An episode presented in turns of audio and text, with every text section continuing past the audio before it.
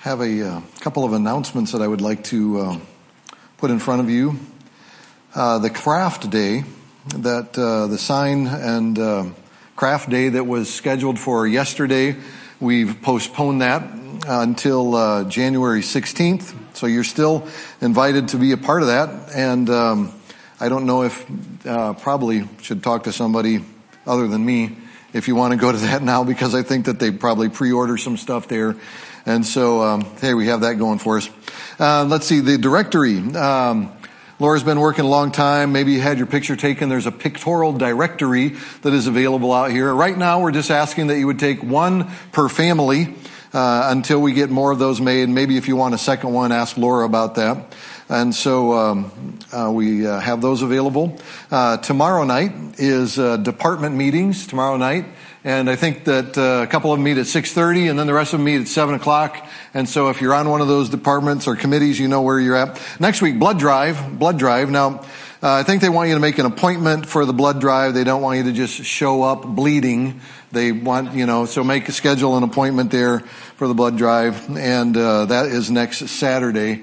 And hey, listen, 2020 year in review, okay? And so I kind of been doing this thing for the last 10 or 15 years where one of the first Sundays of the new year, I don't preach a new sermon, I preach a review sermon. And one of the reasons that I do a review sermon is that a long time ago, somebody said this about sermons. He said, sermons are like meals. Sermons are like meals. You don't remember every one of them that you've had, but you're certainly glad that you had them at the time, right? And so I don't expect you to remember all of the sermons that get preached in any given year, because I don't remember all of the sermons that I preach during a given year. And so what I do is I do a year in review, and it's really fun for me because I get to go back and sift through and dig through all of the sermons that I preached over the last year. And then you don't have any idea how many times I look up, oh yeah, I remember that, and I had just totally forgotten. And so I don't really expect you to remember many of these things from one week to the next as well, but it's just kind of fun to look back and to review. And so that's what we're going to do. And so here we go. We're going to get started right now. The first Sunday that I preached here at Countryside was on a Saturday night. Do you remember that? Saturday night, February 22nd. Maybe you were here for that. Saturday night. We did a Saturday night service. And you were willing to come out and do a Saturday night thing here so that I could introduce myself to you guys, and then you guys got to vote on me. You don't get to do that anymore. Now you're stuck. And I'll let you know when I'm out of here. So so you got to vote on me that time, and so here we go. Do you remember? I'm sure you guys are confident. I'm confident you guys can all tell me what was the title of that sermon. It's right there in this tip. What was the title of that sermon? Right? And then do you remember what we did that night? Do you remember? I didn't remember. I kind of went back and I looked. Do you remember we did this? Okay, next slide. And we did this. I put a picture of this guy up there, and I said, do you know him? Right? And who is it? Right? And you guys all said Elvis, right? And we did some trivia questions about Elvis, and we asked different things about that. And then with this next guy, I said, do you know who this guy is? And you guys all said Michael Jackson, right? And we asked some trivia questions about him, and then put this other guy up there and said, who's this guy? And you guys all said, Dwight Twitty? No, who? Garth, you still know him, Garth Brooks, right? And we said, do you know him? And we kind of asked questions about these people, and we said, we can say that we know these people, but the reality is, none of these people, well, some of them, a couple of them are dead, and none of them called you up and say, hey, why don't you come over for dinner, right? And or is Elvis really? Huh? Yeah, but these guys aren't going to call you up and say, hey, why don't you come over for dinner, right? And so we might know a lot of trivia about them, but we really don't know them. But we said, what about Jesus? Do you know Jesus? That's what we talked about that night. And we put these two big fancy words up here. We said justification and sanctification. What's the difference between these two things? Justification is a one-time act. And maybe you can kind of point right on the date on the calendar when you said, this is when I decided I wanted to be a Christ follower. I wanted to be a Christian. I wanted to be baptized into Christ, and I gave myself to Jesus. And you point at that date and you say, that's when I became a Christian. You were justified, and Jesus made you justified. But then this other word, sanctification. Sanctification is this ongoing process that for the rest of my life, I am going to be continuing to move forward, to grow in my relationship with Jesus Christ. Knowing Jesus is a process. We might know about people, but do we really know them? Do you know Jesus? Do you have a relationship with Jesus? That was the first sermon that I ever preached here at Countryside. And then we kind of move forward from there. April 5th, I was supposed to preach again here live and in person on Easter Sunday. Easter Sunday, April 5th, I was supposed to preach here again, but we got rained out because we were going to be doing a parking lot church service. Got rained out, and so that was the first time that I think maybe Laura and I, maybe it wasn't the first one, but Laura and I worked together that week, and we put together a video sermon that's still, you can still go to the website and watch that one. And so if you don't remember what the Easter sermon was about, you can go back and watch that. I'll just kind of cue it up that way. Then June 1st. June 1st was my first time preaching. I started here June 1st, and June 7th was the first time that I got to kind of be the actual guy. You know, now I'm hired, and started preaching. We did parking lot church on the 7th, and here's a picture of parking lot church. You can look at that one. There's another picture of parking lot church. Remember that? Remember the weather was perfect? The weather was perfect every time we did parking lot church, and we liked it. And so we tried to do it again later, and the weather never worked out for us to be able to do that. And then kind of a fun story personally for me, it's kind of fun that we were doing parking lot church is Chris Evans started coming when we were doing parking lot church because she said she could hear that there was singing that was going on and there was music being played, and she was in her backyard. She lives right down the road here. And so she started coming because she heard the music, and that was fun. That's kind of a cool deal for parking lot church. And maybe you remember the very first sermon that I preached when I was getting a paycheck for it, right? And started here, right? June 1st. And we were out there in the parking lot, and parking lot church was this. The first sermon that I preached there was, we said there are four levels of friendship. Remember, there's Facebook level friends, right? And you don't really know the people, but you kind of know them because they're Facebook friends, right? You just kind of see which side of the aisle they lean on because of the posts that they put out there. We said there's space friends. You just share space with them. Maybe you kind of know the person that they say you go to the same grocery store, and maybe you meet one of the people at the checks out all the time, and you don't really know them, but you kind of know them. And maybe it's somebody at work. You kind of know them, and then there's coffee friends. These are people that maybe they've never been to your house, but you'd call them and say, hey, let's meet for coffee. And then there's dirty house friends, right? Doesn't matter. They can ring the doorbell. Maybe they don't even ring the doorbell. You just open up the door, and you know they're always welcome. Come on in and sit down. And then maybe you remember that we said this about this. Friendship with Jesus is like that. Friendship with Jesus is like that. Some people keep their religion, all of their religion is on social media. They don't really, that's kind of where they do their religious life is social media. And some people do religion, they're space friends. Maybe it's just church. When you come to church on Sunday morning because somebody drug you to church on Sunday morning, that's where you do religion, is in that space on Sunday morning. But then we said, well, Jesus wants to be more like a coffee friend, right? Do you sit and talk with him? Do you spend time with him? But really, Jesus wants to be a dirty house friend. You might as well tell Jesus all of your dirt. He knows it anyway. And so don't try to put up any kind of barriers. Just kind of leave the door open, and he walk in anytime, and you know that he's with you there. Do you remember? That was the first sermon I ever preached, right outside those doors out there. And I don't want to do that right now. It's really, really cold and slippery. I might fall down, break my hip. That'd be horrible. Jerry Doofer told me that he was snow blowing. He fell down this week. And so everybody pray for Jerry. Apparently they're not going to. So... all right. What happened next? All right. The first indoor was it was actually on Father's Day, June 21st. Now, coincidentally, and not to make this about me, coincidentally, I had to confirm this morning that Father's Day. And who would have planned that? I don't want to make this about me, but too late. I kind of went way down that road. That was actually the last day that I saw my dad alive. Father's Day. Well, what a deal.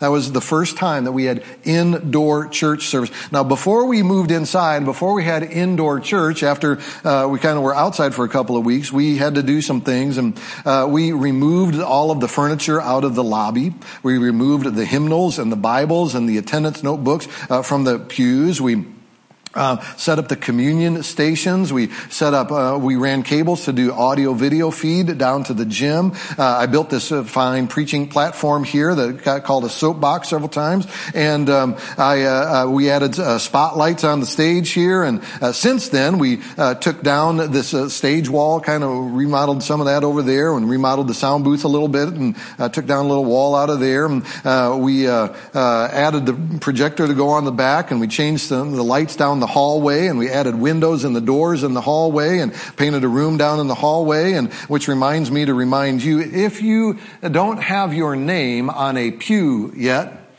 we're giving away pews. We're giving away free church pews. Anybody would like a free church pew? We got a couple of them available, and I started to talk Randy into putting one in his car. I told him I'd help him get it in the back of his car today, and he can take that home with him. But if you haven't done that yet, but this is the week we would appreciate it if it's we have some things down there. There's a TV free, giving away a free TV down there, and if you'd like to pick that up and take that with you, Hannah is chomping at the bit to kind of clean up and freshen up the youth church room or the teen room down there, I guess we'll call that. And we would like that set up because we're going to start Kids Club back up here in a few weeks, and we'd like to have that taken care of there. So there's a little reminder. But we did all of those things around here during this past year. Some of you are going, you did what? And so you didn't even know. But all those things kind of, so all that to say, we finally moved inside, and we had, I preached a sermon. The very first one indoors was called The Good Father. And in that one, we were just talking about how good God is, and He is good. And one of the points that I made in that sermon was that God, remember God is good. Remember God's unfailing love, His unfailing love. Psalm 107 verse 8 says, let us give thanks to the Lord for His unfailing love. And there's a picture there. That's a guy that had to come and fix the dryer. We moved into our house on June 5th, and the dryer didn't work. So we had to call the dryer repair guy, and he came, and I made this point. I have no idea what unfailing means. Everything I own, everything I touch, anything I engage, it fails. And we've all had car problems or mechanical problems or washer and dryer problems or dishwasher problems or drippy sink problems. And everything we experience in life fails. Not God. Unfailing love. Man, that's a good point. That is a good point to remember. Aren't you glad you were here for that one? Oh, yeah. Wow. Somewhere you're going, sorry, I missed it, right? Then I started this other sermon series, and right after that, and it was called Beautiful Harmony. We talked about the orchestra, many different pieces, many different parts, many different instruments, all coming together to make beautiful music. Maybe you remember Laura sat over there and she played the one-note song, and we couldn't figure out what that song was. And we talked about a keyboard. We said that a modern piano has 88 different keys, and it has 7 different octaves in it. It has all of those parts are a part of making that they all work together to make that music. And then we talked about this. A church is kind of like that piano, right? That keyboard. It has individual keys, and that you are the individual keys that make that music and have that sound. And then we asked these questions about individuals in the church. We said, who attended Countryside for the longest? And interestingly enough, do you remember who that was at the time? Pat Ricketts. Pat Ricketts no longer with us. So we could start over, and we could ask that question again. Who is the individual? And we said who traveled the farthest, and who was married here, and talk about individuals and their relationship to the church. But we said it's not just about individuals and their relationship to the church, because a piano, it's got it's got individual keys and the people that are in it, and then it also has Chords. And we said that chords are kind of like small groups, and we asked these questions about the church. How did you start coming to church, and who invited you? And most likely there was a group or a family. There was a group, maybe you were a part and invited to a Sunday school class or a small group, and that not individual, but larger groups that kind of came together. And a church is like that. It's got groups that break down in it, but also a group has octaves in it. A church has groupings like octaves. It's small groups of keys that kind of pull together. And what I called that was kind of like a progression or a timeline. And so we looked at this timeline that was involved in this beautiful harmony series. And so maybe you remember that we kind of, out here, we said how many of you guys went to Rapid City when it was in the old building, and how many of you went to Rapid City Church when it was at the newer building, and then how many of you guys started when it was just here in the school, and how many of you started after 1984 when this sanctuary was built, and how many of you started attending. And so we see that there's this timeline, this progression of when people onboard the church, right? And we said this: all of the individual instruments in an orchestra, you hear them all warming up and playing their own individual instrument. But then at the beginning of the orchestra, the conductor stands up there and sort of taps the podium, and then the oboe sounds A, and then they all begin to sound A. They all come into conformity. They're not doing their own thing. They all come together and they sound A together. And we said, what is it for a church to sound A? Sounding A for a church is evangelism. It's being in conformity with Jesus and telling people that we need to be involved with evangelism. And what is evangelism for a church? Evangelism is one beggar telling another beggar where to get bread. The bread of life is Jesus. We put this map up here, and we said, this is kind of our target audience. This is who we want to reach, the people that are around us, right? They're around us. And we said there's over 5,000 people in the area. We want to start to reach the people that are in our community in this area. You know what? The reality is that Kids Club is doing a nice job of helping us meet people in our area. You remember that sermon series we did, Beautiful Harmony? Anybody? See, I told you. You said, you don't remember this. I don't remember either. That's why we review. See? Yeah. I'm going on vacation. August 2nd, I preached a sermon about prayer, and some of you guys, August, man, it was hot back then, wasn't it? And I preached a sermon. There were 3 points in that one. Prayer is communication with God. It is fortification for God, and it brings adherence to God. That's why we want to spend time in prayer. After that one, I started a sermon series on the book of Colossians. We made our way through the book of Colossians, and we started that one off by just kind of asking the question, how did the Apostle Paul, how did he label, if you will, the church at Colossae?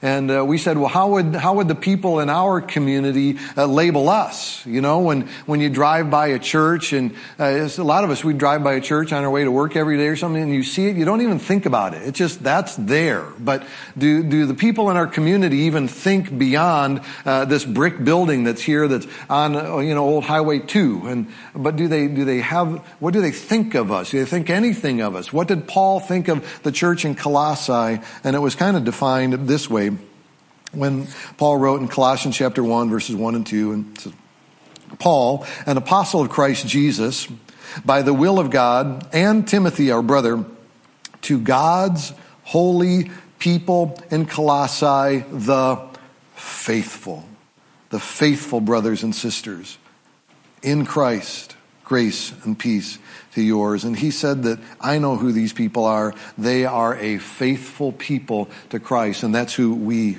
want to be, as a faithful people to Jesus. And they were people of a passionate faith. And we talked about different kinds of faith that we might have. Remember drive-through faith?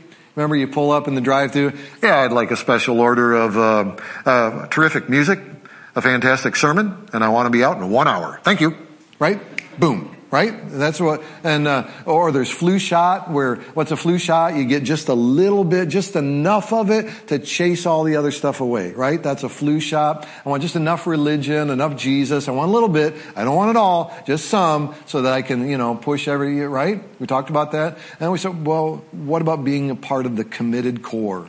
What's it mean to be committed to Jesus, to be committed to Jesus? Because here's what we're all pretty good at. We're pretty good at, now I'm gonna ask this question. We're pretty good at looking for loopholes. Now, before you advance that slide back there, Nathan, what is a loophole? Anybody remember what a loophole is? All right. Boom. Go ahead. Bring that picture up. That's a loophole. Do you remember that? Anybody remember that? Was anybody, yeah, now you're all shaking your head after you're looking at the picture. Oh yeah, I remember, right? A loophole is that tiny, you got that fortified place, but there's just that little crack that you're trying to shoot the arrows out of, or maybe if you're trying to sneak in, and the devil's trying to sneak in and he's trying to tear us down. He's looking for that. But we like loopholes. We're looking for, yeah, I know I need to follow Jesus, but in this occasion, I can probably pack up Jesus and put him over there, and I can close this door and I can do what I want for a while, and now I'm going to open this door back up, go back through, and we look for loopholes. But we shouldn't look for loopholes. We read this. Colossians chapter 3, verses 8 and 9. Verse 8. But now you must rid yourself of all such things as these, anger and rage and malice and slander, filthy language from your lips. Do not lie to each other, since you have taken off your old self with its practices. I think it was pretty cool what Teresa did this morning. Sometimes we lie to each other by acting like we got it all together and it's all good, right? When it's not all together, and we just got to move forward and be real with each other. That's what she did this morning. We need to rid ourselves. Do you remember the rid story? And show that next picture. We talked about how many of us just love head lice.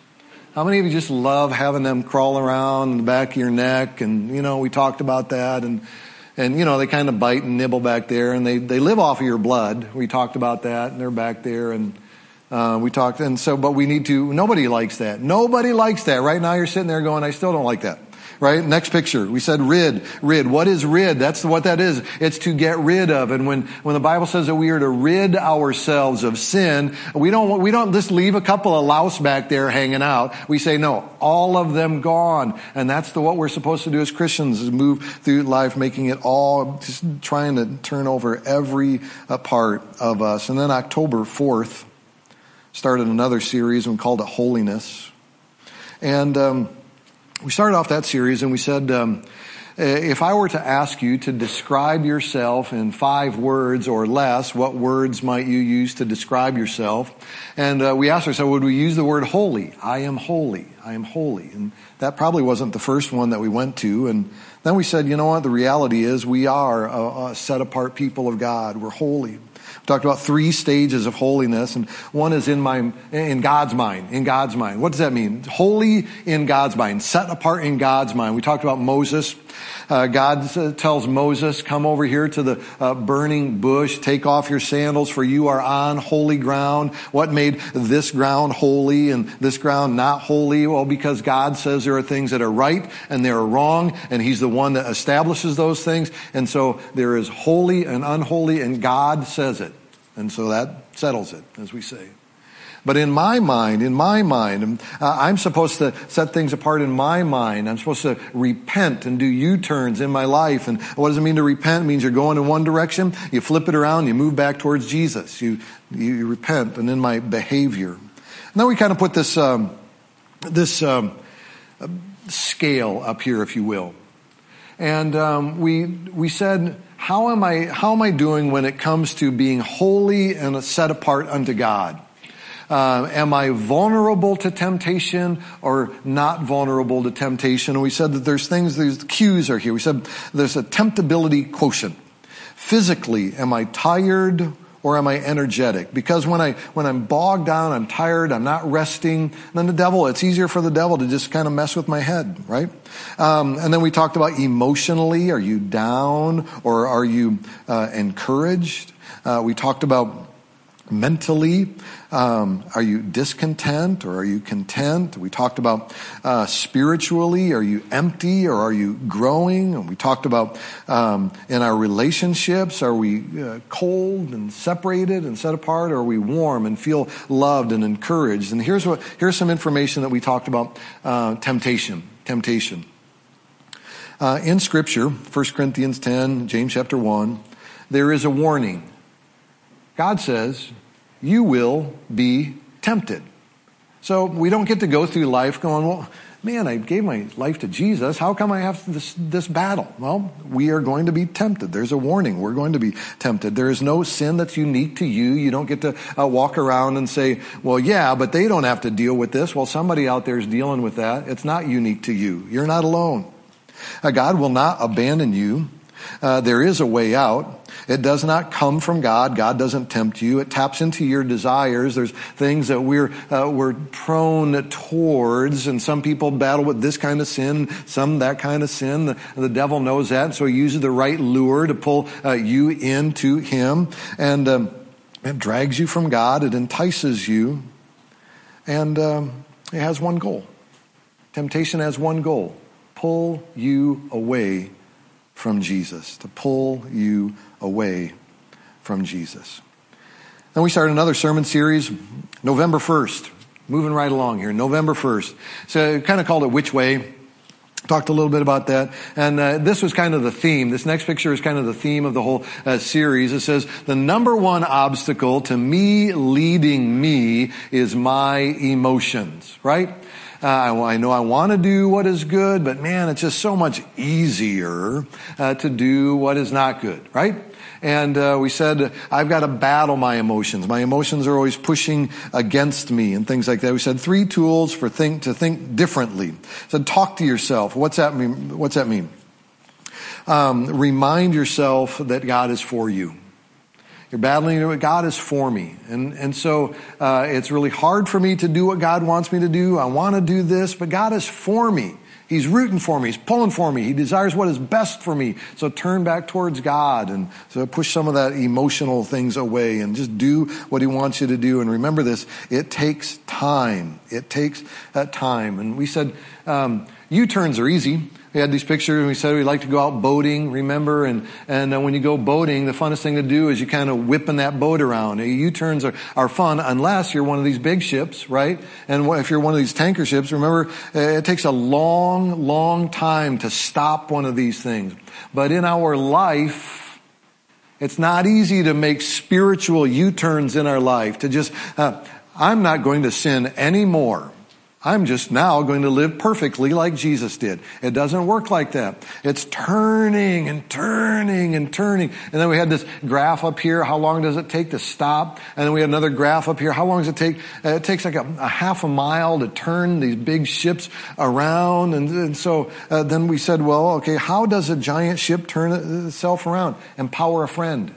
Empower a friend. That's how. And what's that mean? That you and I get to be a tugboat. Right? Because what's a tugboat do? It goes up and how does a big ship turn around in a harbor? It's got other little boats that kind of push up on it. And so how do we make U-turns in our life and turn around? We ask other people to get involved with our life, and we get involved in their life, and we help each other, and we move forward that way. Another part of that sermon series that we, when we were in there talking about that, we talked about how we go forward in life, and we battle between legalism and license. Legalism and license. Legalism, earning, maintaining the favor of God with certain behaviors and practices. And so we kind of draw a line and say, well, I'm not going to do that because that would mean I'm not a Christian. And so we point at other people and we say, well, they told that joke. They must not be, they used that word. They must not be, they drank that beverage. They must not be a Christian. And so there's all these rigid lines. But then the flip side of that deal, we said there's people that license, dismissing or diminishing any standard of godliness in the name of grace. And so we put this graph up here and we said, where did you start your Christian journey? We all started somewhere. Some of you are just out of the blocks and just moving forward. Some of you are kind of well established, but you got a long way to go in life prayerfully. Some of you are kind of towards the end of that journey in your life, and we want to stay centered up there. We don't want to be so legalistic that people look at us and go, man, you can't even relate to me. But you don't want to be so filled with license that they're like, well, what's the difference between you and anybody else in the world? We want to be in there, and as we go through life, we want to be close to Jesus. Remember that? Do you remember that? That wasn't that long ago. Some of us with short-term memory are like, oh yeah, now we're getting into a place I can remember, right? Here we go. Then we did this one, Thanksgiving Day. Do you remember? Now, before you advance that slide, Nathan, how many of you remember what the THANKS stand for? This is why we review. Thanks does not, the T does not stand for thanks.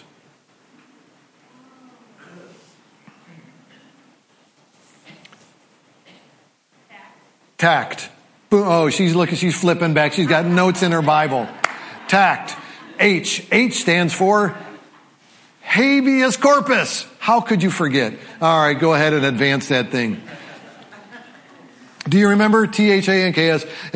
T stands for tact. We want to have tact. Jesus had great tact. Habeas corpus, that idea that the devil might want to say, you get to go in jail and stay in jail, but we get to cry out, habeas corpus. Take me before the judge, and the judge will look at us and say, no, I forgive you. You're free. You don't remember that, do you? All right. Acculturation.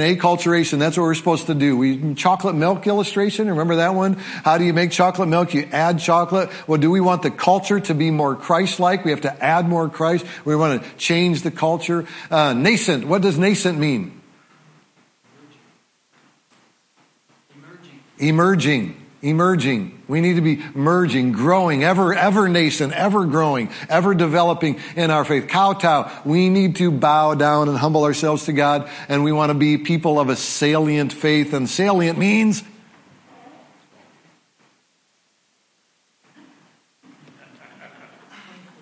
all right, I know what I'm preaching next week. Anybody? Salient? What? Noticeable, vibrant. Yep. All right, good thing we take notes. This should be a lesson to all of you. That's right. This should be a lesson to all of you. See, you write those notes and then you just keep them in your Bible, and that way when it comes quiz time, you just open up your Bible and say, hey, he's gonna cover that one. I gotta go back there. Good deal. Hey, listen. I'm telling you, this is why I do the year in review, because we all are very good at the same thing. We have very good forgetterers. We don't have good rememberers. We have good forgetterers, and so that's why we review. Then guess what? All right, this was the next sermon series we did. Some of you are going, oh yeah, he will be called. And this was the final verse that we studied in the last part of last year. Isaiah chapter 9, verse 6.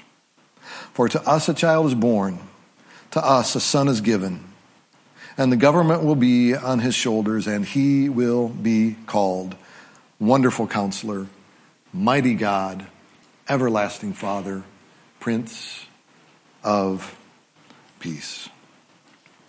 My prayer is, and I hope it is your prayer, that as we now move into 2021, that this year will be better than last year. It shouldn't be hard to do, right? This year will be better than last year, that this church will be more effective in ministry, that it will be more effective at sharing the love of Jesus in the community. It will be more effective at reaching lost people and developing relationships with people that are around us, and that you and I will partner in that, and we will move forward because Jesus is good. Because Jesus is good. God is good. God is love. He cares about us. And he's called all of us to go out, to make disciples, to tell people about his son. I think that it's fun to review. Here's what I believe. As a church family, to come together, to look back, and to laugh together. That's what a family does. But here's what I know. In a time of COVID, we've all experienced sort of a different level of aloneness. But we like it better when there is more togetherness. And Jesus says that we are to go out into all of the world and the community, have a bigger, better, happier, Christ-centered family. And I hope that your prayer is with me that 2021, more people will get to know Jesus. Let's pray. Father, thank you for the continuous, never-ending resource that is Scripture that keeps coming to us and coming to us and coming to us. Father, we ask that you would help us to dive into it and to remember it. Father, we ask as we look forward that you would draw it to our minds, that we might be able to share it, that people would know who you are and what you are about, and that you would bless this church, that it would be faithful. Father, as we sing, we ask that you'll hear our voice and go with us. We ask it in Jesus' name. Amen.